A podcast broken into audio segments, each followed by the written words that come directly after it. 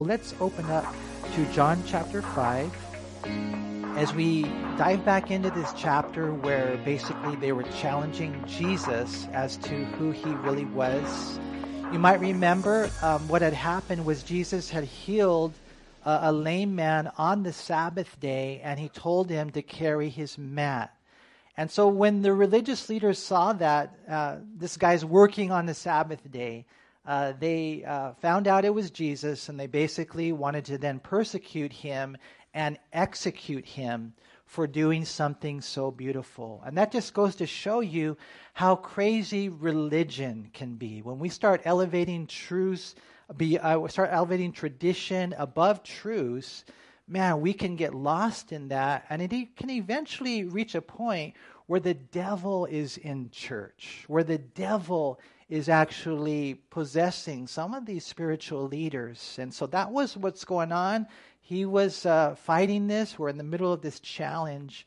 And so they were doubting who Jesus was. And so what we're going to read today is the Lord then says, okay, well, I'm really the Messiah. I'm really the Christ. I really have been sent by the Father. I really am the Son of God, the Savior of the world.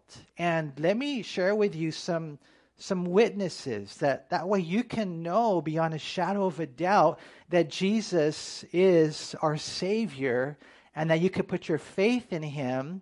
And that way, when you put your faith in him, you could know beyond a shadow of a doubt that on that day when we die, because unless the Lord raptures us, we will all be there one day facing death. And on that day, we can know beyond a shadow of a doubt that I am about to enter into heaven.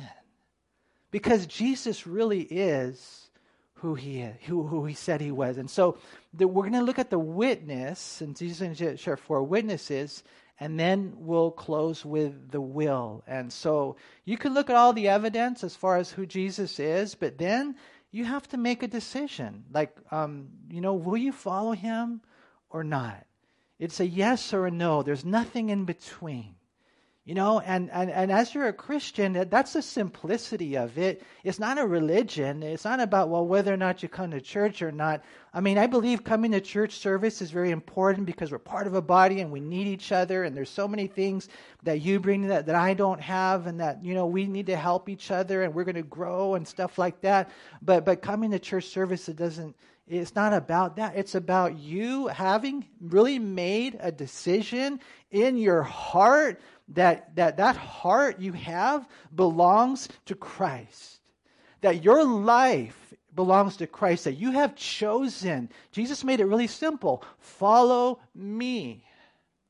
And that you have chosen to follow Jesus. If you haven't, then you're not a Christian. It doesn't matter how much you, you go to church. It doesn't matter how much Bible knowledge you have. It doesn't matter, you know, none of those things. Like you know the john the baptist was talking to the jews and you know they were so proud of the fact that they were jews. And, and john said hey i'm able to raise up descendants from abraham from these stones. It's got nothing to do with that type of stuff. You have to really have had made a, a decision. My, my life belongs to jesus. He died for me and he rose again and I believe in him that one day when I stand before God naked with my own righteousness, which is nothing, it's nothing but wretchedness, that on that day when I stand before God, I will be forgiven because I will be bathed, I will be clean, I will be blood bought in the Lamb of God who takes away the sins of the world. And so we have the witness here. And now let me just tell you guys something. You, you know, you may think, well, uh, being a Christian, you know, as far as education and they can't really, you know, go together. No, this is very, very factual information for the objective individual who wants to know what truth is. Christians haven't checked their brains in at the door. No, we have a faith founded on fact, and there is the evidence there. There is the fact there. And then what happens is there's enough evidence, there's enough facts there that when you place your faith in Christ, then He comes in, and then it's amazing what happens when God comes into your life he proves himself, he shows himself to you. It's this relationship that we have. Look, look what we read here in John 5. Again, in the middle of this chapter, there's this challenge. Uh, they don't believe him, but so the Lord now gives the witness. He, he says in, in verse 31 of John 5 If I bear witness of myself, my, my witness is not true. Now, later he'll, he'll say something different. It doesn't mean his witness is not true, it just means that they wouldn't receive it as truth. Why? Because he's bearing witness of himself. The, the rabbis commonly spoke of the fact that you needed more than one witness. It can't just be one person speaking about himself. And so he says, If I bear witness of myself, my witness is not true. There is another who bears witness of me, and I know that the witness which he witnesses of me is true. You, he says, have sent to John, and now he's speaking of John the Baptist, and he has borne witness to the truth. Yet I do not receive testimony from man, but I say these things that you may be saved. He was the burning and shining lamp, and you were willing for a time to rejoice in his light. Witness number one John the Baptist. Is Jesus really the Christ? Is Jesus really the Messiah? Is Jesus really sent from the Father? Is Jesus really the Son of God? Is Jesus really the Savior of the world? We have to make a decision. You know, have you guys ever done jury duty? Have you guys ever done that? Um, some of you guys have, and you know how it works. And some of you guys, have you ever gotten out of jury duty? I'm just curious. You tried? Um, I like jury duty, to be honest. I kind of like going and just, you know, trying to make sure that there's justice and serve my community, whatever. But, you know, some people they try to get out of jury duty. Um, this is a this is like like the jury duty, or this is kind of like the whole courtroom setting that we cannot escape. We can't. The evidence will be presented. The evidence has been presented, and we must make a decision, either yay or nay. We have to make this decision. And so here the Lord brings in witness number one, and his name is John the Baptist. And wow, what a witness he is. Here we see the Lord sharing about John, and man, this guy we know was heavy duty. He was the anointed, anointed forerunner spoken of the, in the Bible in Isaiah chapter 40, verse 3. He was a voice crying in the wilderness. Now, that was a prophecy from the Old Testament. And so imagine after 400 years of silence, the voice of God came onto the scene. Imagine that, you know? I mean, imagine the anointing. Imagine what it, was, what it must have been like to go out and hear the one that had been prophesied in 700 BC. Now, after 400 years of silence, this voice from God. You know, Jesus said, You guys sent to him. You guys sent representatives to John, who was there, you know, beside the Jordan. He didn't have a church on the freeway. He didn't have a church that was visible. I mean, you had to go out, you had to travel, you had to find out where this guy was. And the people came from Judea, Judea, Samaria, all around the Jordan. Man, the thousands of people, they flocked to John the Baptist. Why? Why did they all come out? Because he had that anointing of God upon his life. Imagine this witness of John the Baptist. You know, here Jesus says, you went and, and you you sent for him. We read about that. If you want to go back to John chapter 1.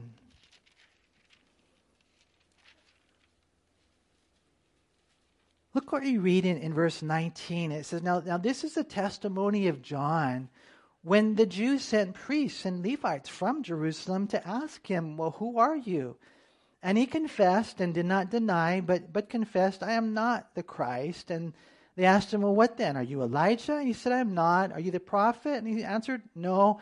And then they said to him, Well, who are you that we may give an answer to those who sent us? What do you say about yourself? And he said, I am. And now he's quoting from Isaiah 40. He's the one fulfilling this prophecy that I'm the voice of one crying in the wilderness, make straight the way of the Lord. He, he was there. They sent, they got the answer. They went back to Jerusalem. Jesus said, You have this witness that the voice of God has come. This Baptist has come. And what we find is that the Lord sharing with them that he gave the message to make straight the way of the Lord. Another way to put it is John said, Repent, for the kingdom of God is at hand. You know, it's crazy, you guys, how sometimes people they don't become Christians because they still want to drink or they still want to do drugs or they still want to, you know, do have sex before marriage or whatever. The, the different things they want to do, they're not willing to let go of it. And God is just saying, don't let that stop you from going to heaven. I know life is a struggle. I know we all have different, you know, issues, but if you're just willing, if you would just be willing to let go of the sin and you come to me, I will set you free and I will give you power. And, and so the Lord said this about John. Imagine what it must have been like hearing him preach. He was this burning and he was a shining light in the darkness. They had this witness. You know, back then they didn't have light bulbs like this, they had flames. You ever heard someone say, hey, that individual, that person over there, they're on fire for God? They're on fire. Have you guys ever heard that? That was John the Baptist. He was on fire for the Lord. He was this witness that was absolutely undeniable in their generation. It would be almost like, or I don't know, maybe it's not as, I don't know how to compare the two, but Billy Graham, you know, Billy Graham was truly called by God and anointed by God. And all the way to the very end, you just see multiple people get saved under the ministry of Billy Graham. And so I, I don't want to take anything away from the entire ministry, but I tell you what, when you saw Billy Graham preach, and we have videos of him when he was young, uh, that's what I would say, man, that guy was on fire. That guy was anointed by God. That, was un- that guy was undeniably a witness for Jesus. That was John. And Jesus said, You guys had that, that burning lamp, that shining lamp, you know, for, for a season. You know, yesterday, even at the, at the funeral, it was just a, a blessing. It was just amazing to me to see how many people came. You know, I don't know, a thousand people more, you know, and, and to see uh, afterwards, just talking to the different individuals, I wanted to go and talk to people from UPS and stuff like that. And, and basically, you know, they were just talking about how what an impact, you know, Joey had made in, in their life. You know, his love, his smile, his compassion. And in the end, I'll tell you what, his witness for Christ. You know, Raymond was saying that when they would do devotions in the morning before work, Joey said, I want to invite more guys. I want to invite guys to our to our, or, you know, our devotion. And Raymond said, okay, go ahead, invite them, you know. And so Joey said, Well, I'm not sure exactly how to do it. Do I just, you know, tell everybody? And so what he said that he did is he would just get his Bible and he said, I'm just going to get my Bible and I'm going to just walk through the corridors of my job. And then if someone, you know, looks at me or someone approaches me, then I'll be able to say, Hey, invite, uh, you know, come. You know, we're studying the Word of God together. You know, and I was just thinking, and as Raymond was telling me, I think, man, how many people would be willing to walk through their jobs with their Bible in front of them? How many? Well, when I think of that, I think of someone on fire. I think of someone that, that God got a hold of their heart. There's a special season, there's something going on there. And not an obnoxious Christian either, because sometimes some Christians can be weird and obnoxious. No, you know, holding the Bible with love, holding the Bible with, with just that, that representation that you know is like Jesus. And so the Lord said, You know, let me call witness number one. You guys know who he is. He's John the Baptist. You can't deny him. You can't deny what happened in his ministry. You know that he was on fire, that he was this burning lamp that shined. Unfortunately, he says it was only for a season. You guys, unfortunately, didn't let this last and take its toll. You didn't listen to his message. But what we find is that the Lord here sharing this amazing message about John the Baptist, who was this light. And it reminded me of that passage in Matthew 5 and verse 16. This morning when I woke up, I also thought about it, or you know, my brother Joey, where it says, Let your light so shine before men that they may see your good works and glorify who? Your Father who is in heaven. You know, if you ever see a good work in anyone, don't glorify that person, you glorify the Lord. Because the Lord is the one that has done the work. And so, witness number one, just in case you're wondering, is Jesus really the Christ, the Son of God, the Savior of the world? Has he really been sent by the Father? Can I place my faith in him? One day when I'm facing death and I'm about to go through death's door, do I have enough evidence? Do I have this confidence to know that one day on the other side of time, I am about to enter into heaven? Witness number one, John the Baptist. Witness number two, Jesus says, are my works. Notice what he says in verse 36 But I have a greater witness than John's, for the works which the Father has given me to finish, the very works that I do, bear witness of me, that the Father has sent me. Jesus said, I have a greater, a weightier witness than, than John's. It's the, the miracles, the, the works that the Father has given me to finish. They prove the Father has sent me. You know, I, I know this is very important. You know, you read the Old Testament, it said the Messiah would do these signs and wonders, you know. I don't know if you guys knew this or not, but I'm a pretty good basketball player.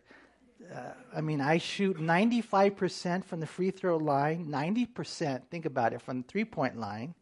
I can ball big time. I can even dunk from the top of the key. I don't know if you guys knew that or not. I've won every single one on one I've ever done against Kevin Durant. I'm telling you guys, man. So, is there anyone here who believes me? I'm just curious. You're my friend. of course not, right? There's no way you'd believe me unless you saw it for yourself unless there were like a multitude of witnesses who could testify, yeah, I saw Manny go one on one and he put Kevin Durant to shame. See, if you saw that, if people saw that, then you would know it was true. That's what we have in Jesus, the one who spoke the greatest, the greatest words ever spoken. We have this in, in our Bible. He also did the greatest works ever done. You know, if you ever get a chance, uh, I remember when I first became a Christian, I got a big, fat, thick book. It's called The Evidence That Demands a Verdict by Josh McDowell. And it is literally like going to court and looking at all the evidence in which you can make a decision on whether or not Jesus really is the one we put all our faith in. And it's over, it's not just compelling, it's overwhelming evidence. When you look at what Jesus did, I mean, he healed the deaf, the mute, the blind, the lame. He made whole the withered hand. With his own hand, he touched and mended the lepers, and fevers would flee, bleeding would end. There wasn't a physical ailment that Jesus could not heal. He turned water to wine. He calmed the waters, controlled the storms, brought hundreds of fish into a net, and one time told Peter to drop a line of fish uh, to a line for a fish to catch in order to pay the temple tax. He didn't just calm the storms, he walked on water, fed thousands with only five loaves and two fish. Did it at least a couple of times. He dried up the trees from the roots. And oh, yeah, uh, by the way, he defeated death. He defeated death numerous times, raising Jairus' daughter, a widow's son. Later, we're going to see in John 11, he raises Lazarus. And then uh, eventually, he raises himself from the dead. And so, if you're wondering whether or not you can put your confidence in Christ, give your life to Christ, the evidence is yes, it's overwhelming. I mean, we have the witness of John the Baptist, who Jesus said in Matthew 11 11 is the greatest of all prophets. And then we have the, the works of Christ himself. That's what Jesus says right here. You should believe in me. I mean, who else has ever come close to doing any of this? No one. You know, maybe he is the Christ. And then the Lord calls in witness number three.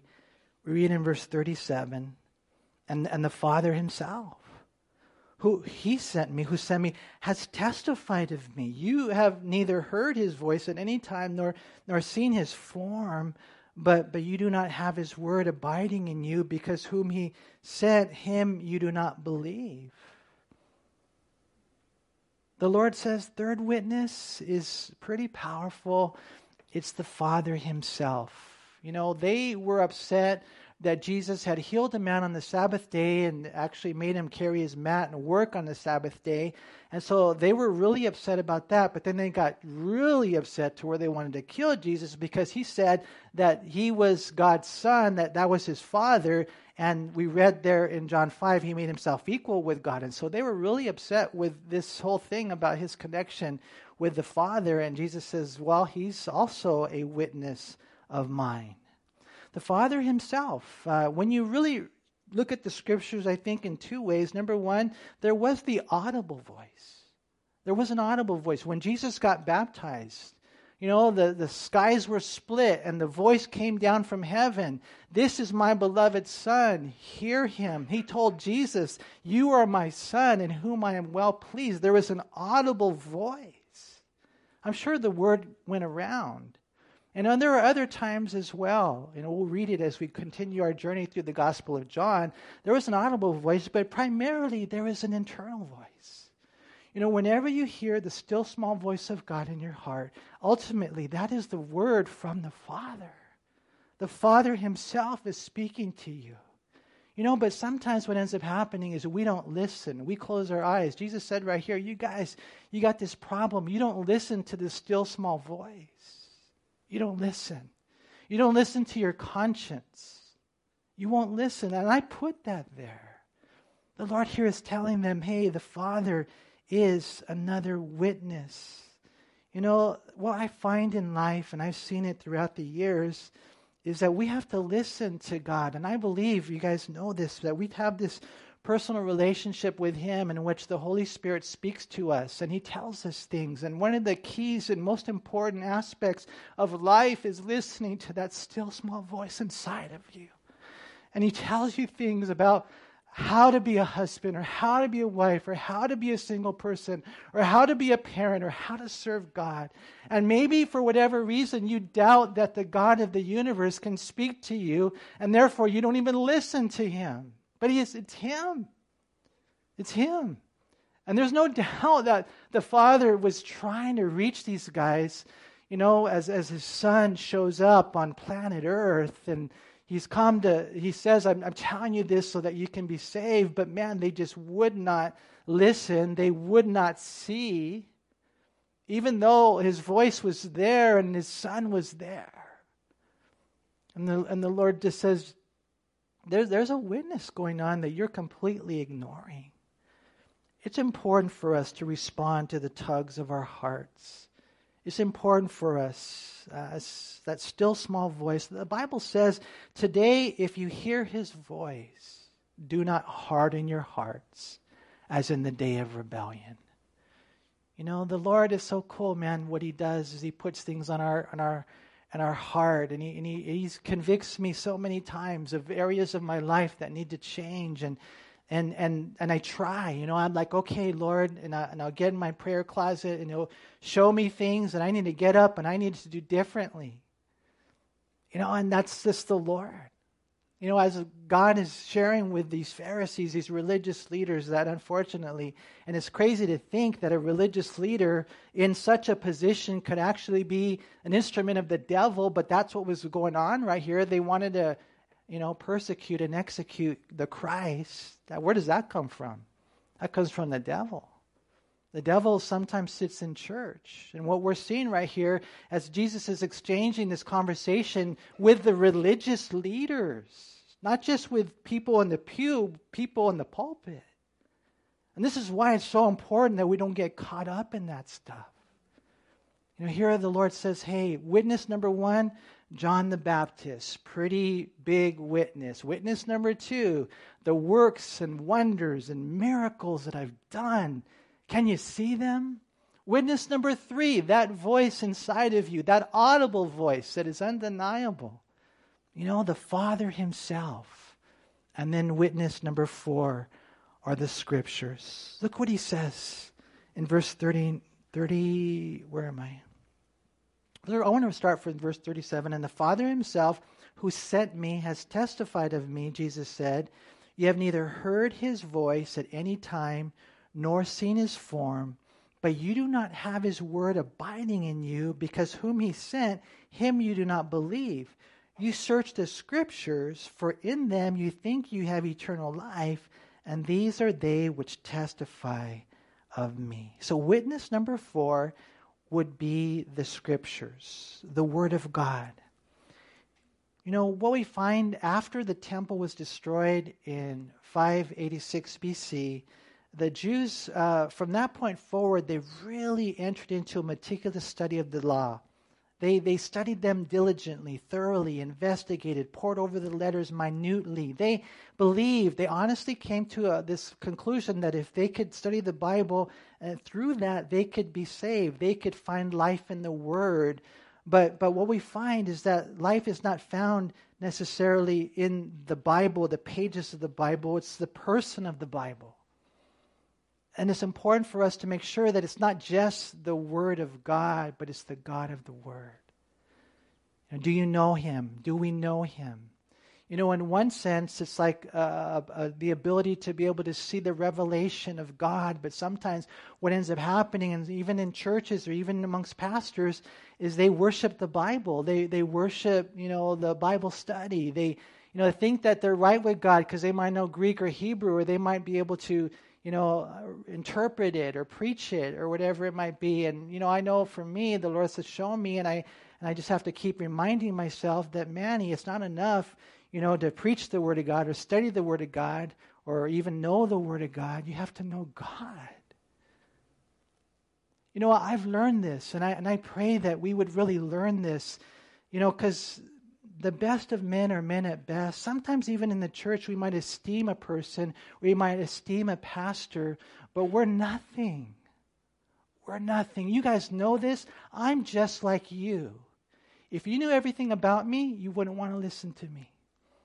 You wouldn't want to listen to me. And if I knew everything about you, I wouldn't want to talk to you. It's just a way that it would work, man. Who are we? We are sinners. Apart from Christ, what are we? We're wicked, we're wretched, every single one of us. And the closer I get to the Lord, the more I realize how messed up I am. I am a sinner. The only one that deserves veneration or elevation is Jesus. Jesus. He's the head of this church, He's the Savior of the body. It's my job, just like it was John's job, just like the Father has the same heart, to point you to Him. You know, because we search the scriptures and hey, we know them, and hey, I, you know, now I know this one by heart or whatever. And and the Lord is saying it's not just so that you can know the Bible or search the scriptures or know how many words or letters or verses or all that kind of stuff, because they were so caught up in that. They, they, when you when you search the scriptures, Jesus said, "These are they which testify of me," because I know this that you know, Jesus will be sufficient for you. Whatever you're going through, whatever you will face in life. And there will be no man, and there will be no church, really, that is going to be able to give you what you need.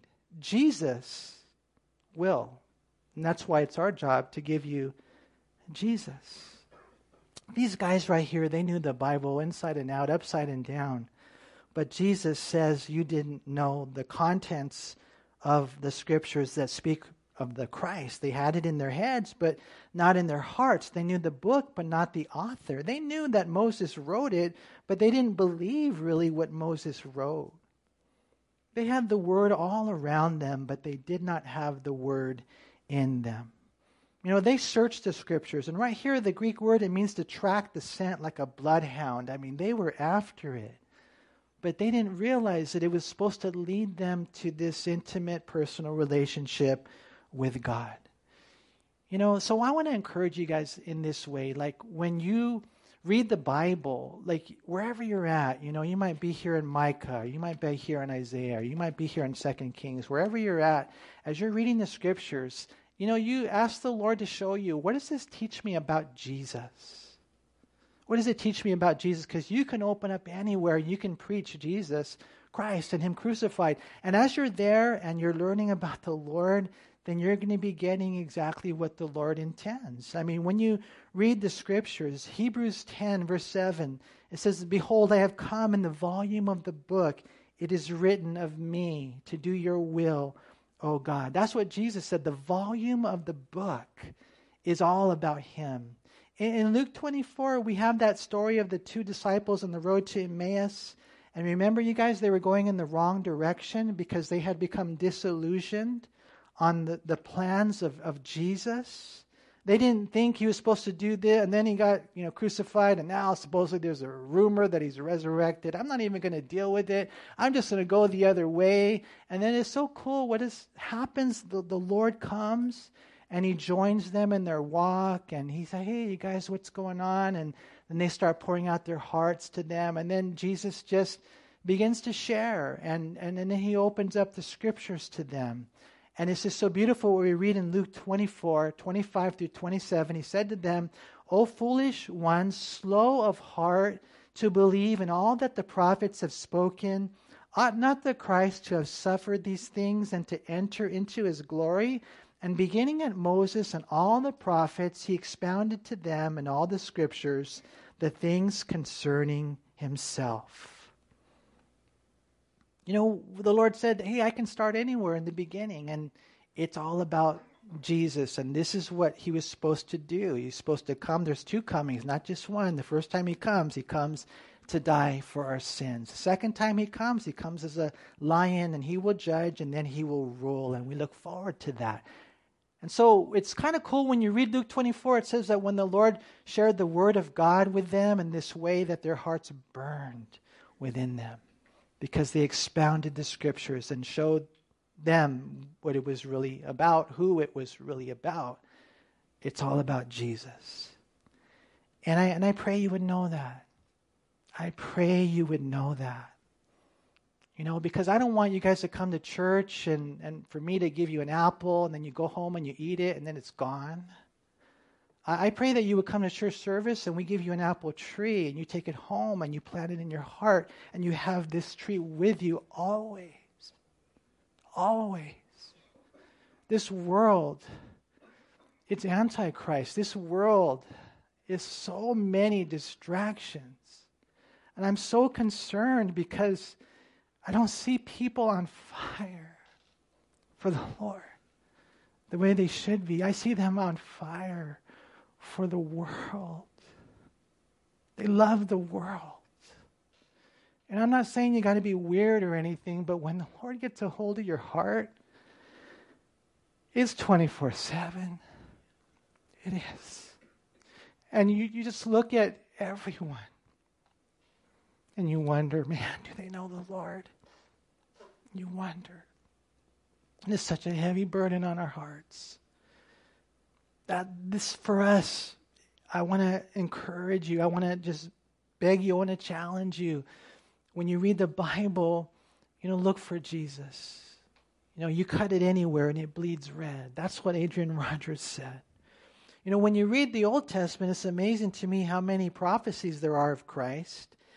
I don't know if you guys knew this or not. Um, there's a, uh, the book Evidence That Demands a, a, Verdict. There's another book. It's called All the Prophecies of Christ by Herbert Lockyer. It's a, a great book, and I mean, just so that God can prove to us that He really is who He said He was. And so He gave all these prophecies predicting so many things about Jesus, when He would be born, where He would be born you know, what lineage he would come, I mean, how he would die, what he would do, who he would be buried next to. I mean, you name it, just a ton of, mir- of prophecies. They say, I have one handout. Uh, if you're ever interested, I can you know, share it with you. 365 prophecies from the Old Testament about Jesus, just so that it can prove to us that he really is who he said he was. And so I was reading on this, and I don't know if you guys realize this the odds of someone fulfilling these prophecies are overwhelming. They say the, the odds of one individual fulfilling just eight of those prophecies is 10 to the 17th power, or 10 with 17 zeros. That's a big number. I don't know how to pronounce it. Um, that's a lot. It would be the equivalent of us taking the whole state of Texas. Think about it. You guys know Texas is big, right? Filling it two feet high in silver dollars taking one of those silver dollars, put an X on it, get someone to fly over the state of Texas and drop it off from an airplane or whatever. And then you get somebody, you blindfold them, and you tell them, go into the state of Texas, and you got one chance to pick that one coin. And if you get it right, that's the odds of someone fulfilling just eight prophecies. What Jesus fulfilled 365 the, the, the, the evidence is not just compelling, it's overwhelming. I know when I die, I'm going to heaven because I have placed my faith in Him. Him. He has proven Himself to me. I mean, we just have four witnesses here John the Baptist. We have you know, the, the Father, we have the works, we have the scriptures. And then I'll never forget the day that I asked Christ into my life.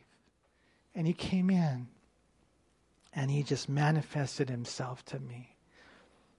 You know, most of you here, you've already done that. You've already done that. And I thank God for that. Maybe there's someone here, maybe there's one person who has not yet done that. I invite you today to receive Jesus Christ as your Lord and Savior. The God of the universe came and died for you and wants to live in your heart. But you have to make that decision to follow Him. What we find here is the Lord gives His amazing witness. But, but notice what happens as we close this section that they didn't believe in Him in spite of the overwhelming witness because of their will. We move from the witness now to the will and how important that is. Look at verse 40. He says, But you are not willing to come to me that you may have life.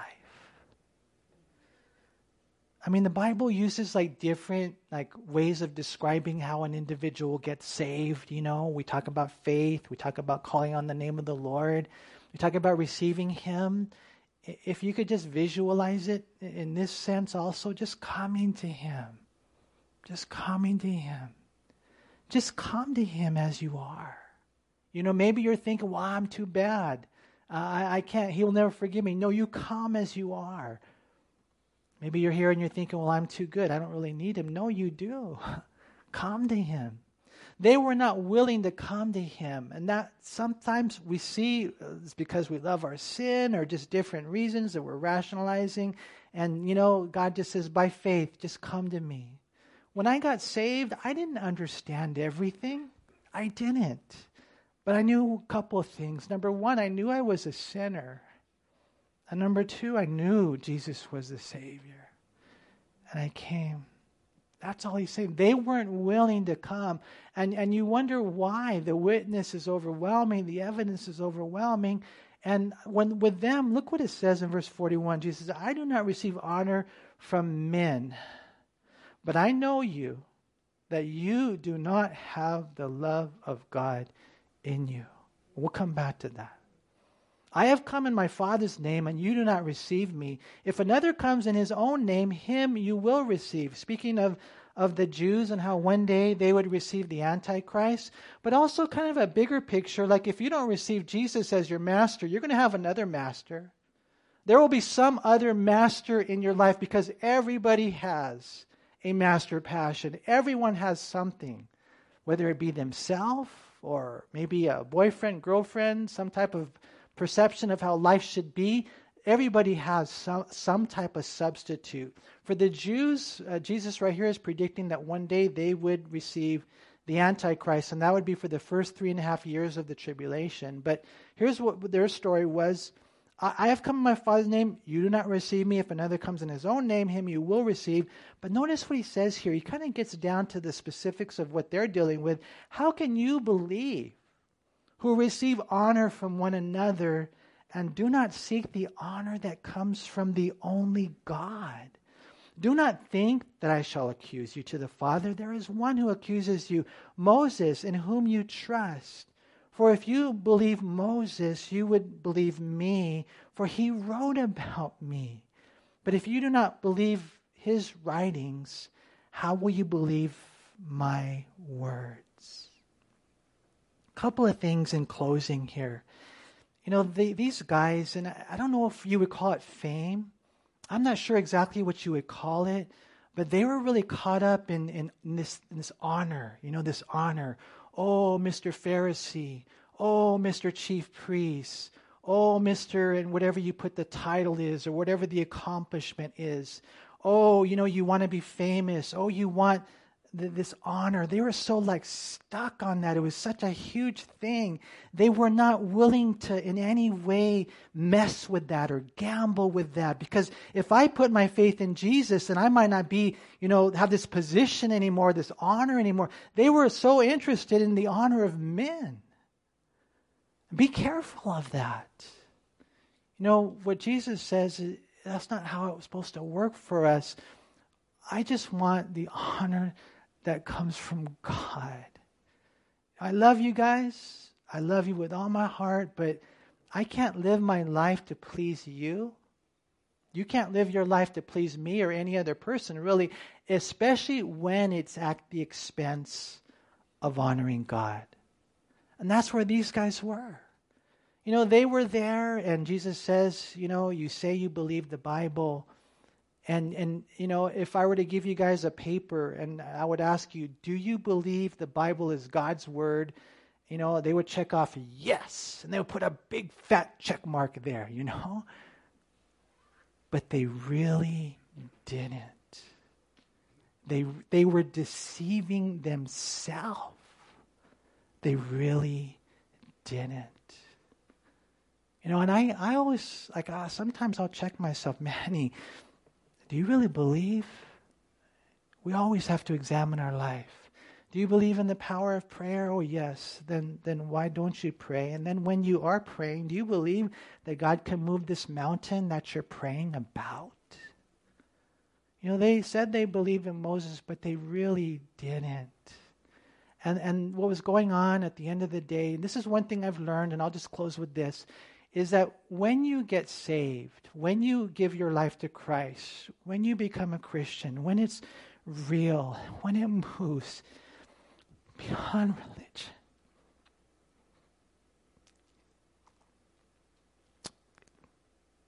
into a relationship with God, when it's real, when you're born again,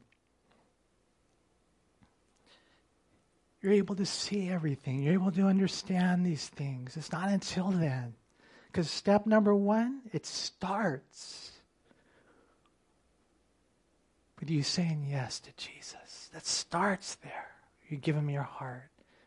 And then everything else is possible. The Lord said, I know you guys aren't saved. You want to know why? He says right there, I, I know you. Look at verse 42. I, I know you that you do not have the love of God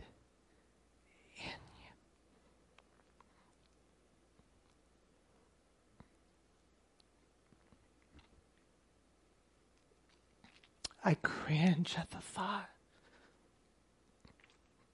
that so many people will stand before God one day.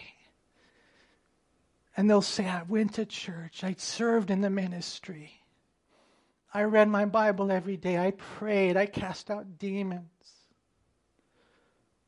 And the Lord will say to them, Depart from me, for I never knew you. How do we know someone's really a Christian. Love.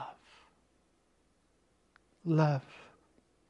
And the Lord told these guys, I know you. I know you don't have the love of God in you. And they were upset that Jesus had healed somebody, a man who hadn't been able to walk for 38 years on the Sabbath day, and he made him carry his mat. You know, we have to search our hearts, guys. Be careful that you don't put your rules and regulations and your petty traditions and all that man made stuff ab- above people. You know, when I look at you guys, and hopefully when you look at me and we look at each other, we love each other. We love each other. Wow, yeah, but they rubbed me the wrong way. We'll love them more. That's what Christians do. And the Lord said, The whole reason I, I tell you this is because I want you to be saved. Amen. Amen. So you good? You good? You're going to be okay when you stand before the Father? Yeah, better be. I'm going to beat you up. We got to look out for each other, you guys. Just pray for us. Pray for this church.